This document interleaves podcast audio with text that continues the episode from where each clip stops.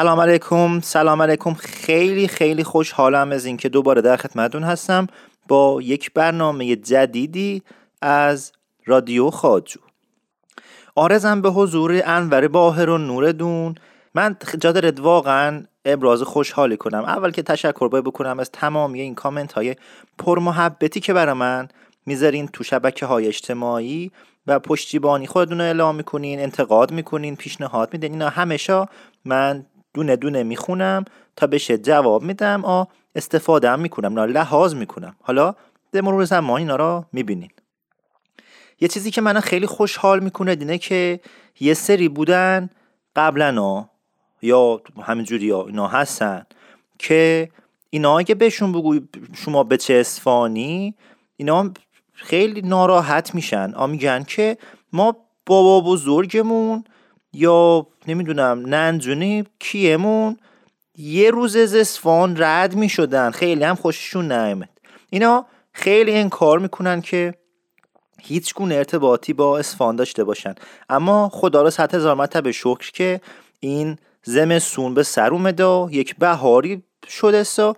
همچین هرچی اسفانی بود رومت یعنی من خوشحالم. اگه که تونسته باشم یه بهونه ای بشم که این ملت به رو بیاد ذوق سلیقشون صحبت کنن بگن که آقا ما به چه اسفانی این کلمه رو تو این کامنت ها بنویسن به اسفانی. آدم جیگرش حال میاد. بله.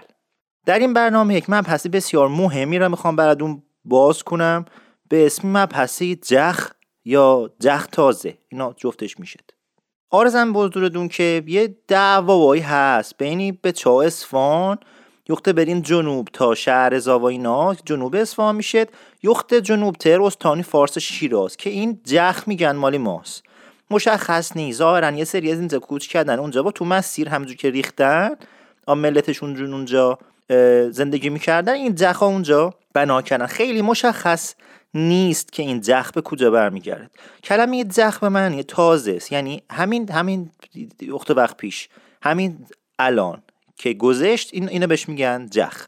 حالا معنی جخ می‌تونه تازه باشه می‌تونه جخ تازه رو با هم بگن. یعنی این دو تاش یاد تنها میاد یا با هم میاد.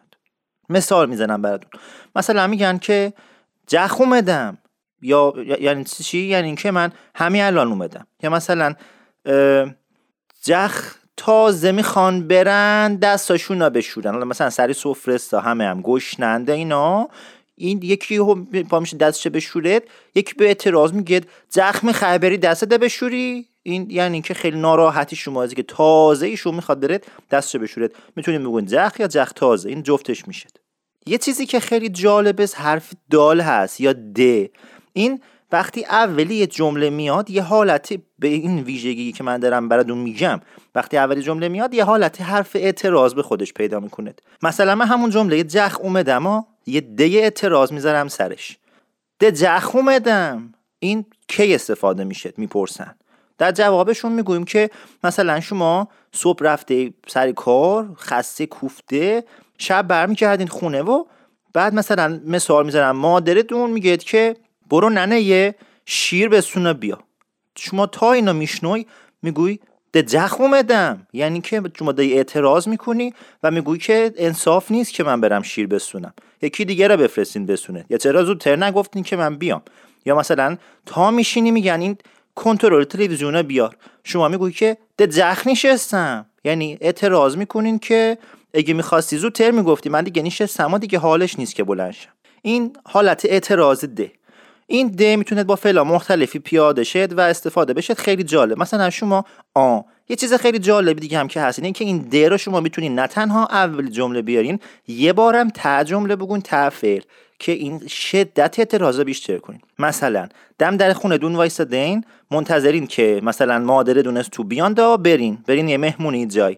مثلا می‌گوین که ده بیاین ده اینجا شما دو بار د را گفتین و هم اعتراض کردین خیلی هم عجله دارین همه چی در هم شده است. یا مثلا ده برو په این یه جمله که تو ترافیک خیلی زیاد شما میشنوین که سرش یا رو اسپراید می‌کنه بیرون.